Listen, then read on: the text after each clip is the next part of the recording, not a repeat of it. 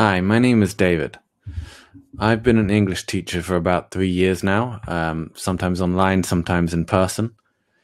I'm TEFL qualified, so I'm qualified as a teacher of English as a foreign language. I've worked across quite a few different companies. English First is one of them. Also Preply, Verbling, Cambly, Italki.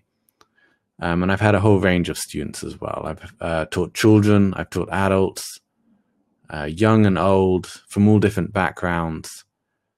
So I've come across a wide range of topics in my lessons and in teaching. We can talk about anything you want, any interests you have, any areas that you want help with, whether it's grammar, reading, writing, fluency. These are all areas that we can work on. So just drop me a message.